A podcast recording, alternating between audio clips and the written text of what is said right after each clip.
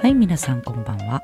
えー、と先日ですねえー、と収録を毎日やるぞって決めてから今日で3日目です。また今日もギリギ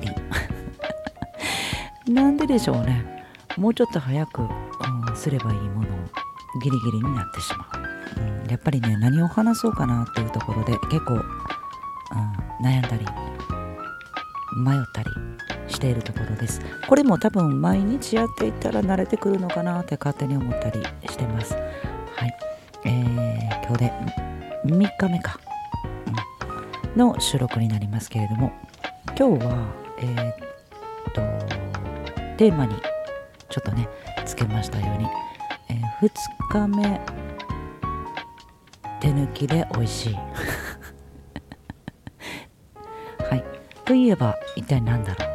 うん、もう多分想像がついてると思うんですけれどもカレーとかねお鍋とかその辺りきっとさっと一番に思い浮かべるんじゃないかなって思ったりするしてるところです。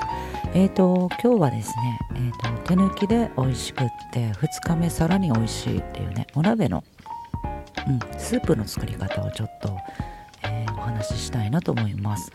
えっ、ー、と実はですねこれあの友人にあのお味噌を作っているものがいましてその友人から教えてもらったレシピなんですね。でそのレシピに、えーと、今度は私が自分で手をちょっと加えたものになります。はい。では今から言いますね。えっ、ー、とまずブイヨン売ってますね。固形の四角いやつ。はい。もうそれでいいんです。まずコンソメスープを作ります。はい、えー、お湯を沸かしてコンソメのブイヨンを入れて、うん、作りますね。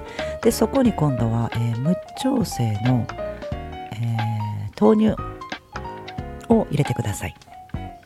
でまあ、え、中火ぐらいでちょっとクツクツっていう風にねなってくるとえー、今度はそこにお野菜とかいろんなものを入れていくんですけれども、えーと、できればですねここでちょっと隠し味、はい、お味噌、はい、お味噌をですね、えー、溶かして入れていただけると美味しくなります。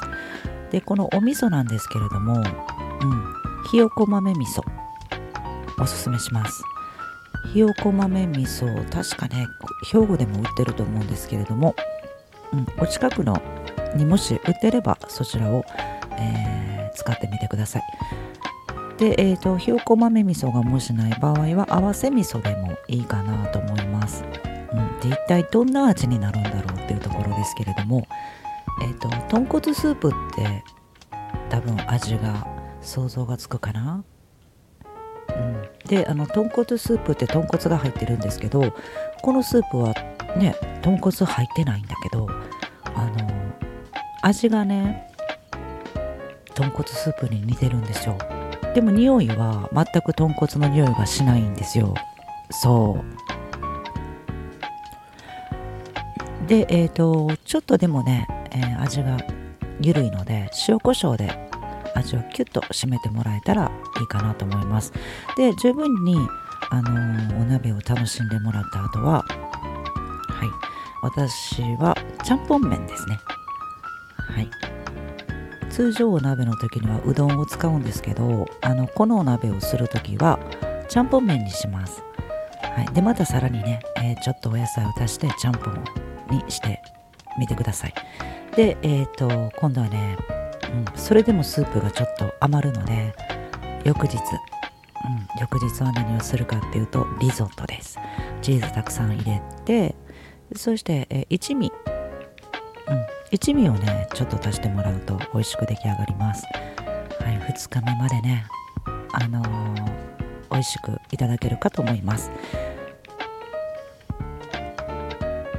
まあ大体お鍋をしたらそう最後はね雑炊に行くんですけどうん。あのこのスープの時だけはリゾットが美味しかった。というところで、えーと、意外にね簡単にスープが作れて、えーと、手抜きでね2日目も美味しくいただけるっていうところをご案内させてもらいました。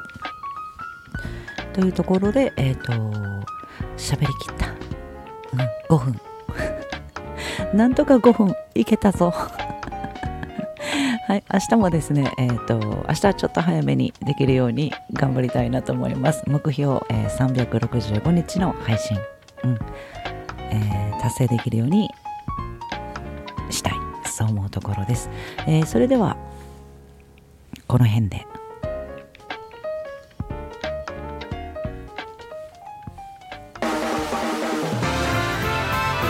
え皆さんのお時間を頂戴しました。え時間泥棒ハニーベリーでした。Thank you.